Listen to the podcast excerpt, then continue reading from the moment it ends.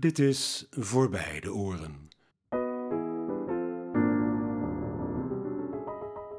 Podcast over muziek en filosofie door Lodewijk Muns. Aflevering 6. Muzikale aanhalingstekens 2. Over Schumanns Fantasie, opus 17.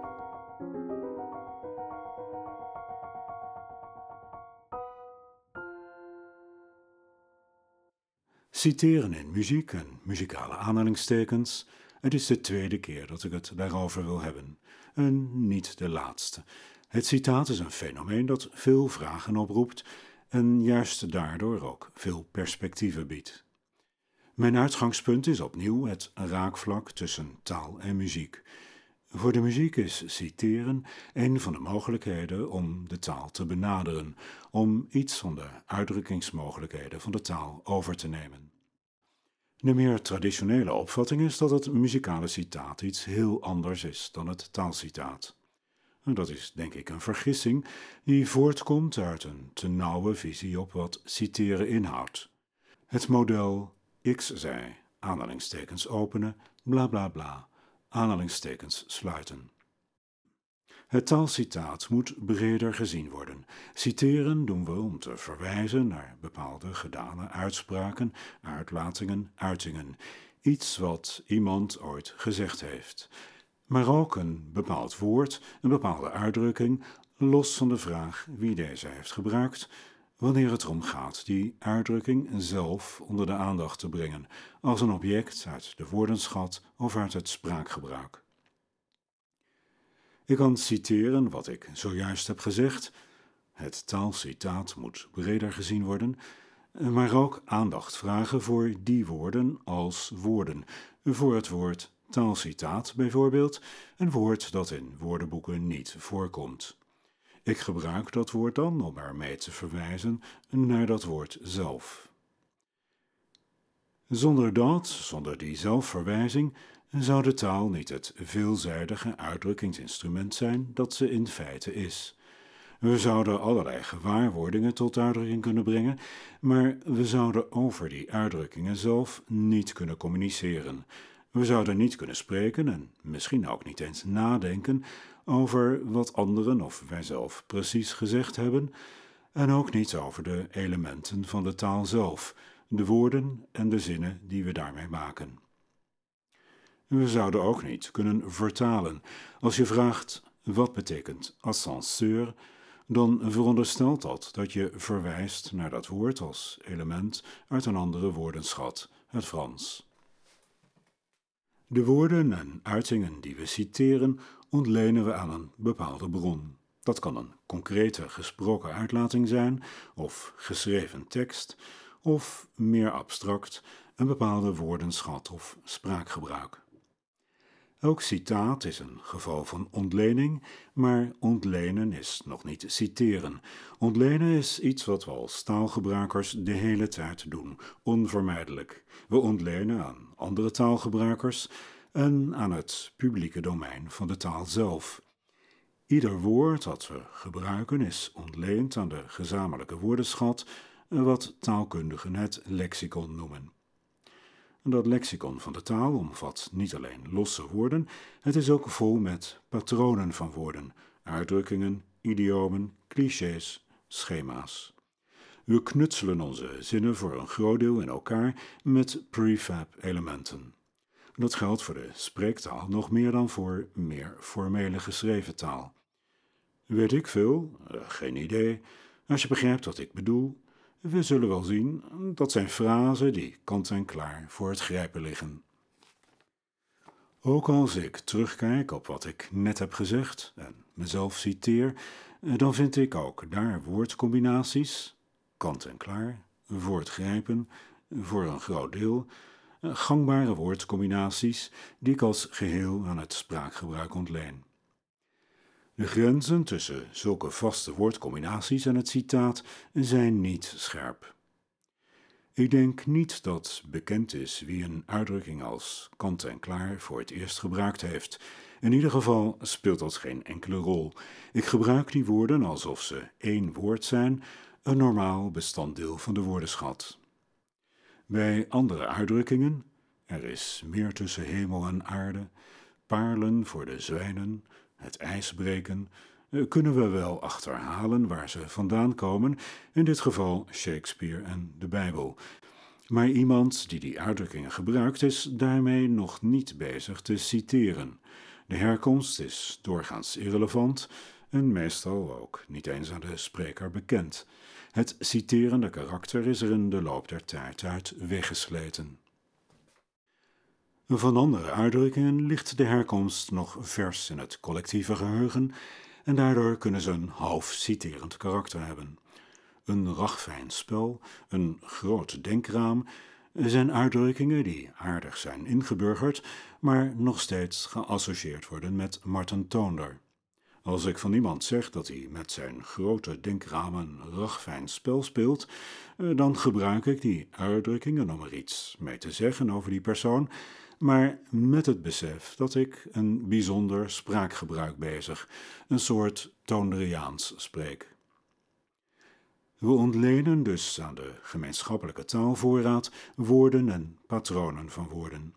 Het citaat is daarvan een bijzonder geval, een geval waarin die ontlening als zodanig onder de aandacht komt.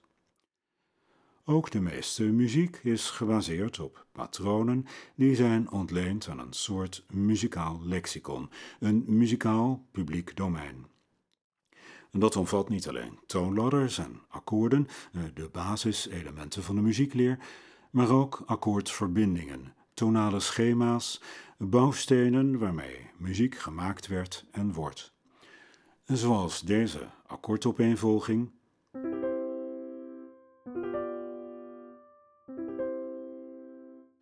Een simpele afwisseling van twee akkoorden, geen specifiek muzikaal idee. We kunnen er nog een akkoord tussen schuiven.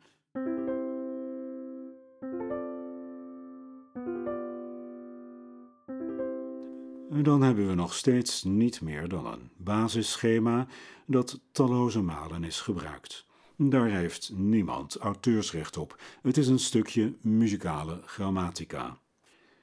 Maar er is niet zo heel veel meer nodig.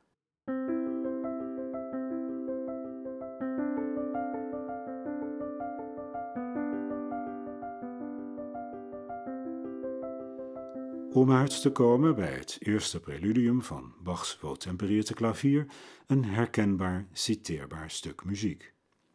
En met een iets andere invulling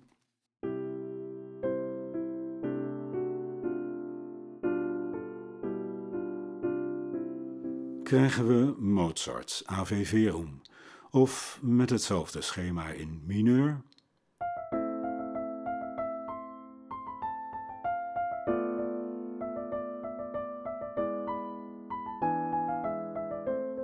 Mozarts 40ste symfonie, eveneens in mineur, deze aria uit. Bachs Matthäus Passion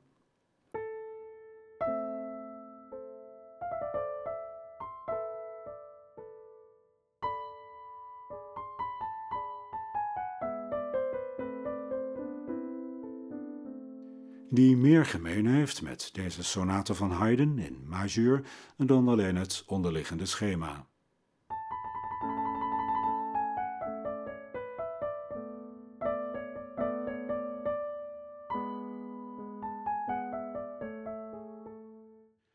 Ook het middendeel uit Mozarts pianoconcert KV 488, dat ik in de eerste aflevering voorop zette als ultiem voorbeeld van Mozartiaanse schoonheid, maakt gebruik van ditzelfde schema.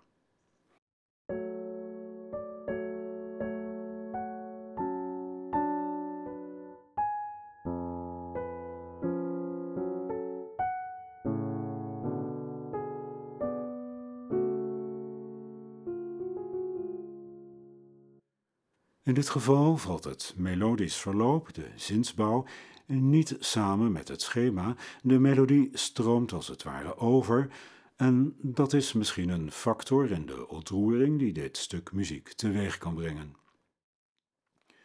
Mozart, Haydn en Bach zouden geen ruzie hebben gemaakt over de vraag wie het auteursrecht bezat op dat schema.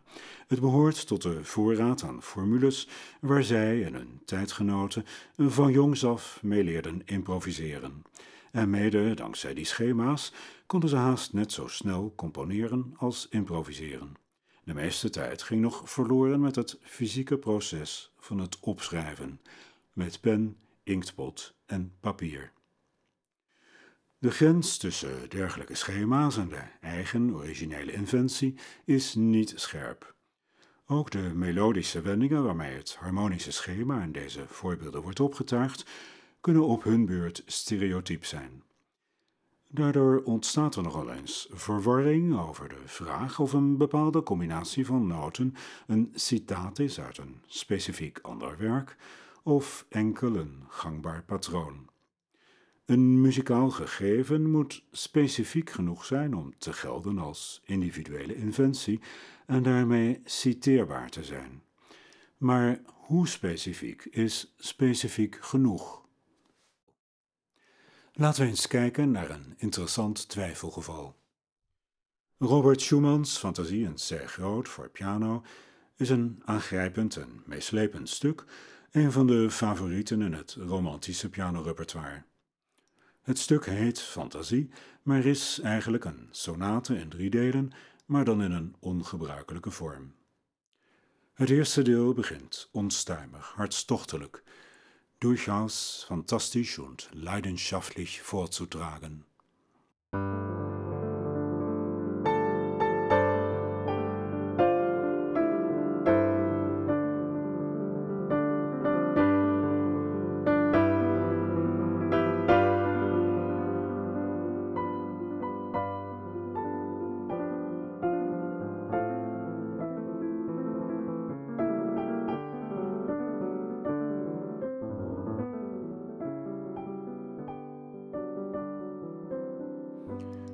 Ik stop met tegenzin bij deze frase, de frase waar het om gaat, want deze toch al wat langere aflevering zou veel te lang worden als ik dit stuk geheel zou spelen.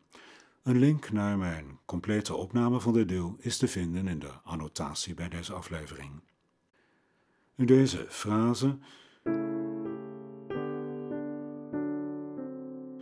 wordt bij het eerste optreden al met een zekere nadruk herhaald zo van: let op, dit is veelzeggend. De frase komt ettelijke malen terug, vaak in iets andere vorm, bijvoorbeeld.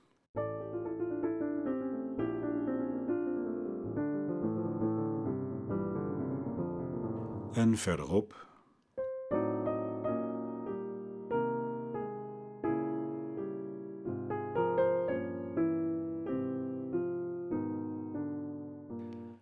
tenslotte, aan het einde van dit deel, met een uiterste aan intimiteit en intensiteit.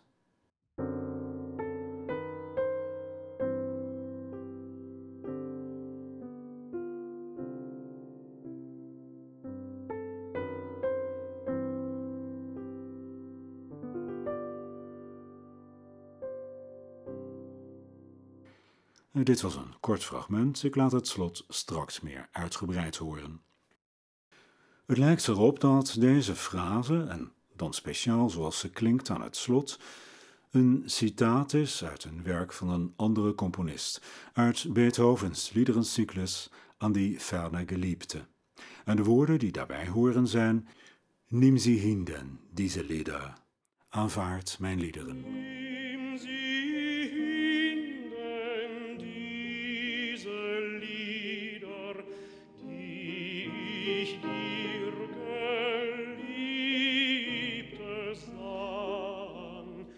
Dit uitzonderlijke werk van Beethoven heeft op zijn beurt een kleine toelichting nodig.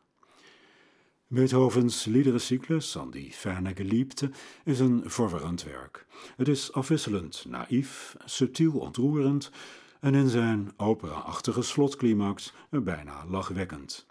Er zijn zes liederen, maar ze zijn zonder onderbreking met elkaar verbonden. De tekst van een weinig bekende dichter, Alois Jarteles, heeft een ik-figuur die we ons moeten voorstellen als een dichter-zanger. Deze bevindt zich op grote afstand van zijn geliefde. De liederen zijn een soort brief en de bedoeling van de dichter-zanger is dat zijn geliefde deze liederenbrief na ontvangst op haar beurt zal zingen. Als zij beiden na elkaar en ver van elkaar deze liederen zingen, zal hun gevoel van verwijdering verdwijnen. Voor hem in de anticipatie van het moment dat zij ze zingt, voor haar in de wetenschap dat zijn woorden en gedachten door haar stem weer tot leven komen. Het is een interessante variatie op het DTPOT-thema waar ik het eerder over had. Darling, they playing our tune, de herinneringsmelodie van een liefdespaar. Our tune, ons deuntje, wordt hier doelbewust gecreëerd door de dichter in de hoop op een soort DTPOT-moment in de toekomst. Door dezelfde liedjes te zingen kunnen de geliefden zich verenigd voelen over tijd en ruimte heen. Een soort van spirituele telecommunicatie en misschien wel bevredigender dan een telefoongesprek. En voor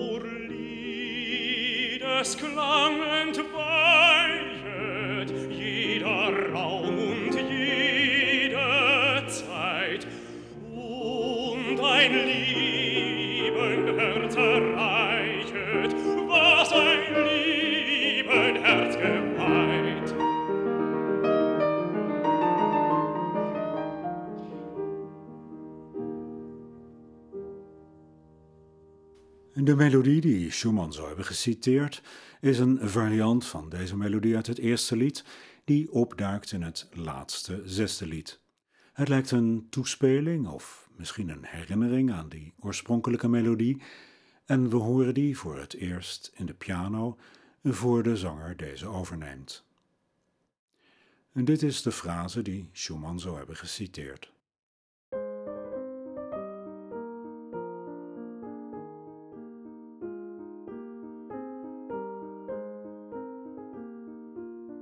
Op zich is het plausibel om te veronderstellen dat er een link is met Beethoven. Schumann had op zeker moment het plan om met zijn fantasie een bijdrage te leveren aan een Beethoven-herdenking, waarbij een monument voor de componist zou worden geplaatst in zijn geboortestad Bonn. En dat werd uiteindelijk de Norse en plompe kolos die er nog steeds staat. Voor een muzikaal cadeau, opfer en zou de toespeling op die dichtregel Nimm sie hinden, diese Lieder heel toepasselijk zijn. Toch is er enige discussie geweest over de vraag: is dit echt een citaat van die Beethoven-frase? Wie het een na het ander hoort, zal misschien antwoorden: natuurlijk.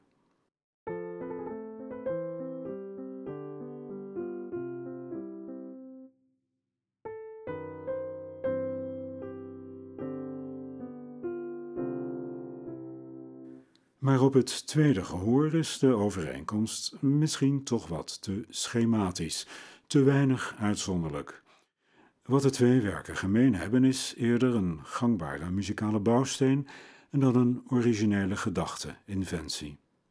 Critici hebben erop gewezen dat soortgelijke frasen ook elders te vinden zijn, zoals in Schubert's lied An die Muziek.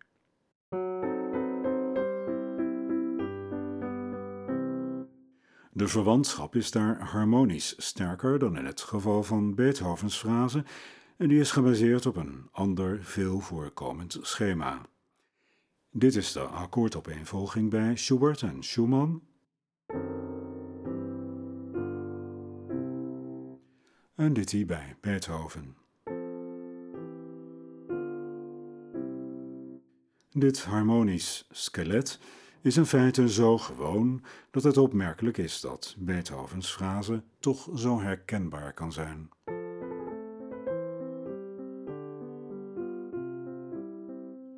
Niet iedereen is er bovendien van overtuigd dat het slot van het eerste deel van de fantasie zelfs maar klinkt als citaat.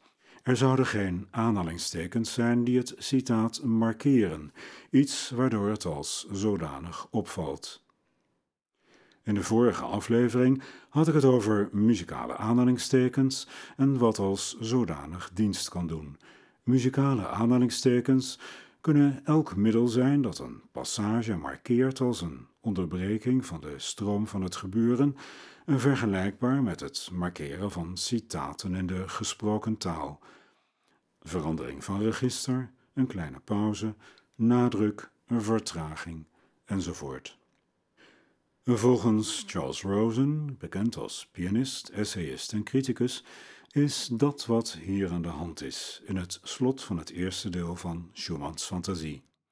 De frase wordt nadrukkelijk voorgedragen in een langzamer tempo.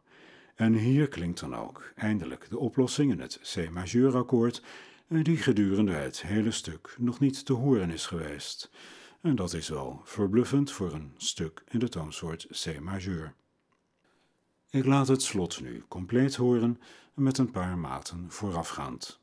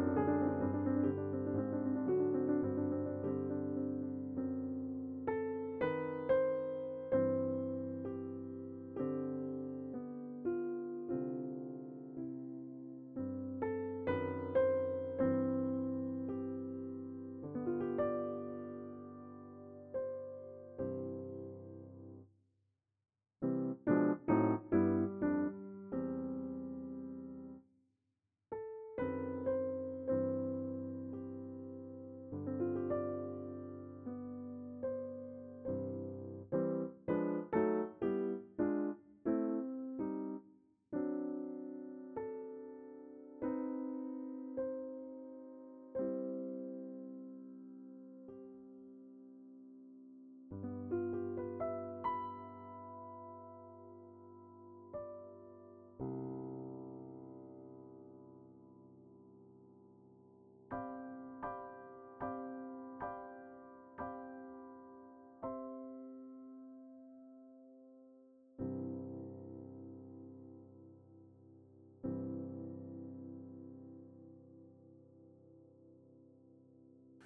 Het slot klinkt als een soort epiloog, een nabeschouwing van wat we eerder hebben gehoord eh, vanuit een ander perspectief.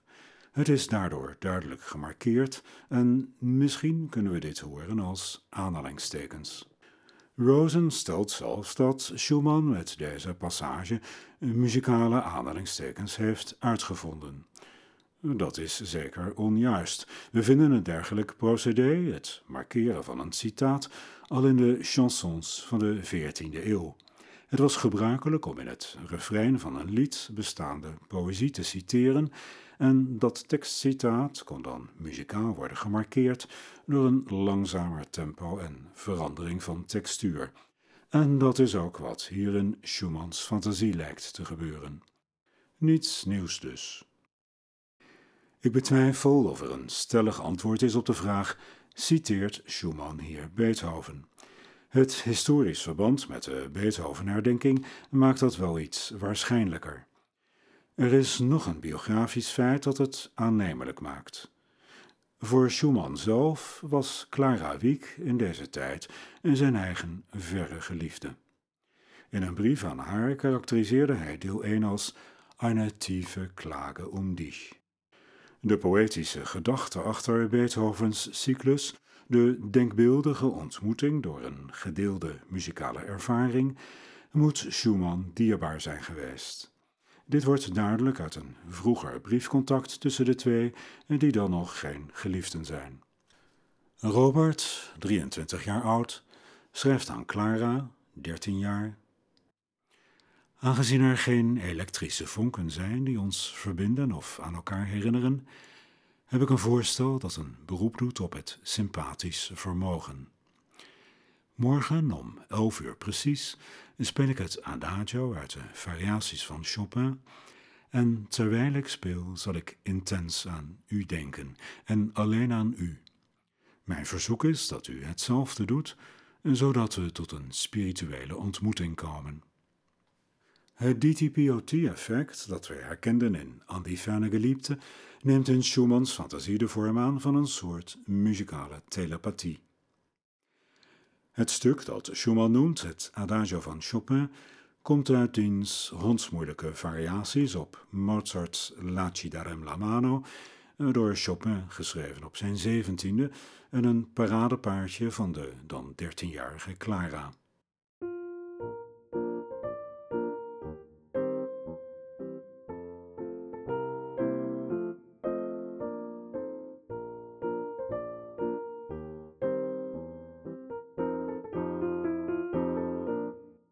Dat is het thema.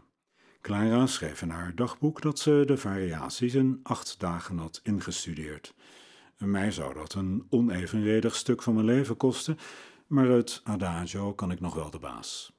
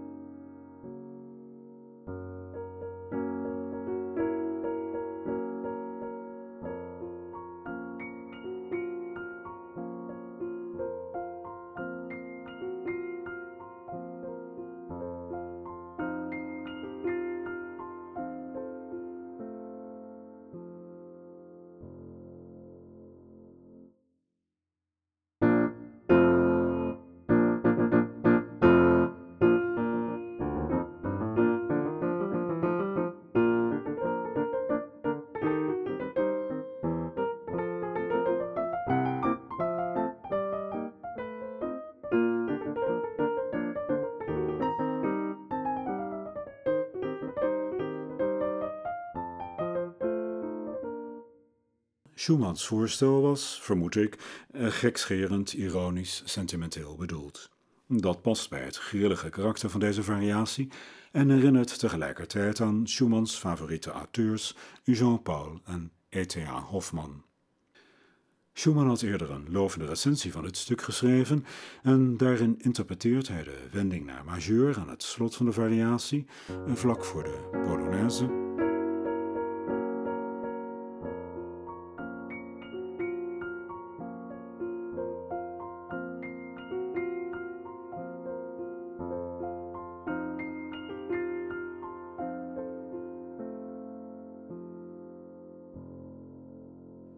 Deze passage interpreteert hij als de eerste kus van de geliefden.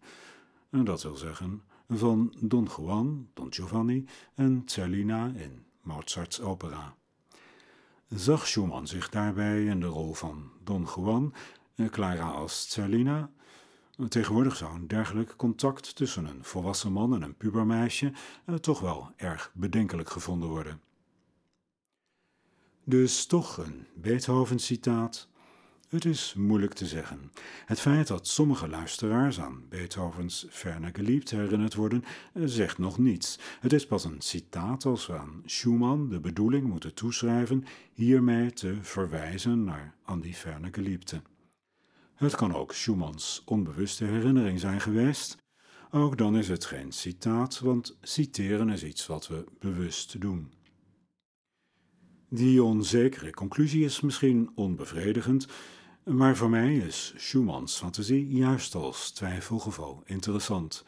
We zien hier hoe muzikale schema's kunnen zorgen voor gelijkenissen die soms zo treffend kunnen zijn dat je niet meer weet of een muzikaal idee is ontleend aan een specifiek werk of aan het muzikale publieke domein.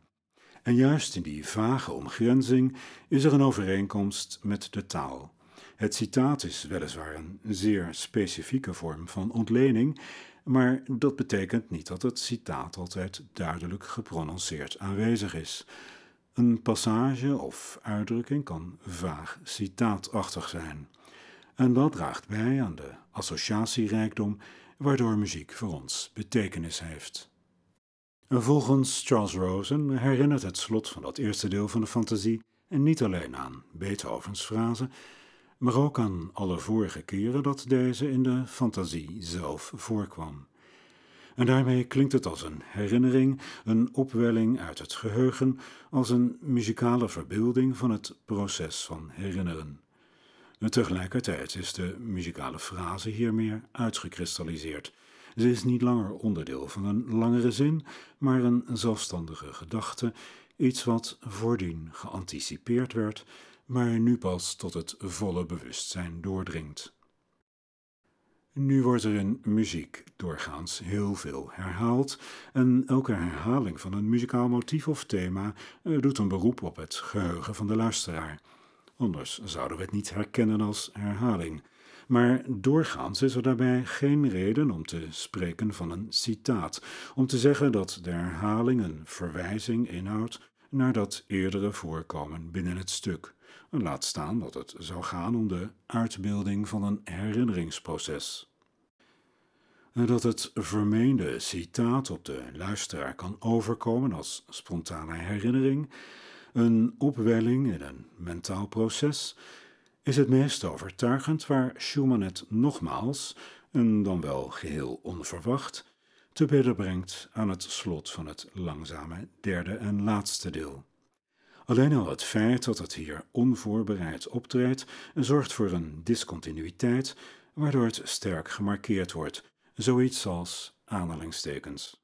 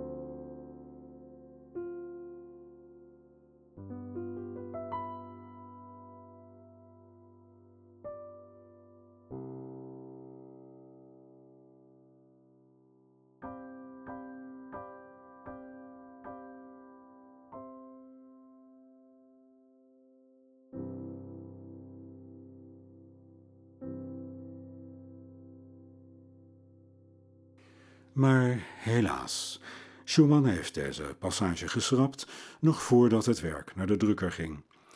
Dat Schumann bedenkingen had over dit citaat heeft waarschijnlijk te maken juist met deze discontinuïteit. Die gaat in tegen een soort muzikaal fatsoen dat voorschrijft dat muziek een structurele samenhang heeft. Het onverwachte, eenmalige citaat doorbreekt de structuur. Tegelijkertijd suggereert het wel een psychologische samenhang. Doordat het ondubbelzinnig het slot van het eerste deel in herinnering roept, kunnen we ons gaan afvragen: wiens herinnering?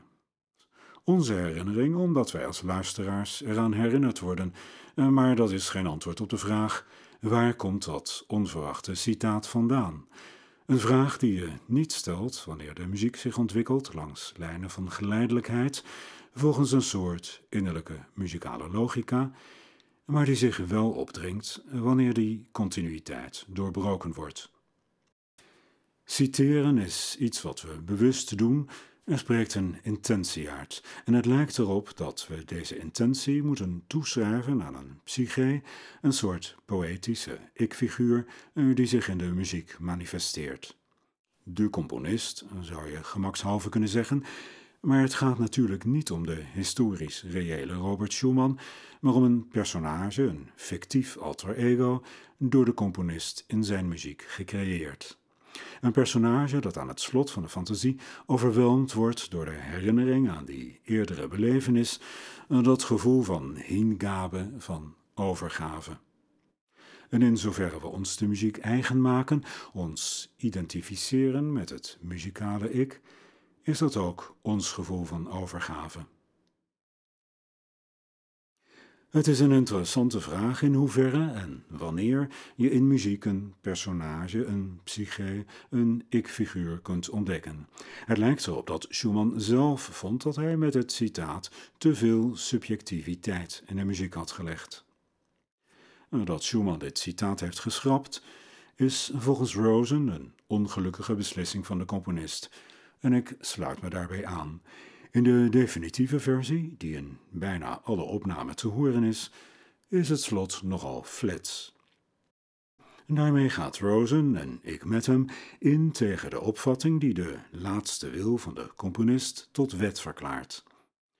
Componisten willen, net als andere mensen, nog wel eens terugkomen op een eerder oordeel en meer dan eens als ze de kans krijgen. En niet altijd geeft het leven daarvoor genoeg kansen.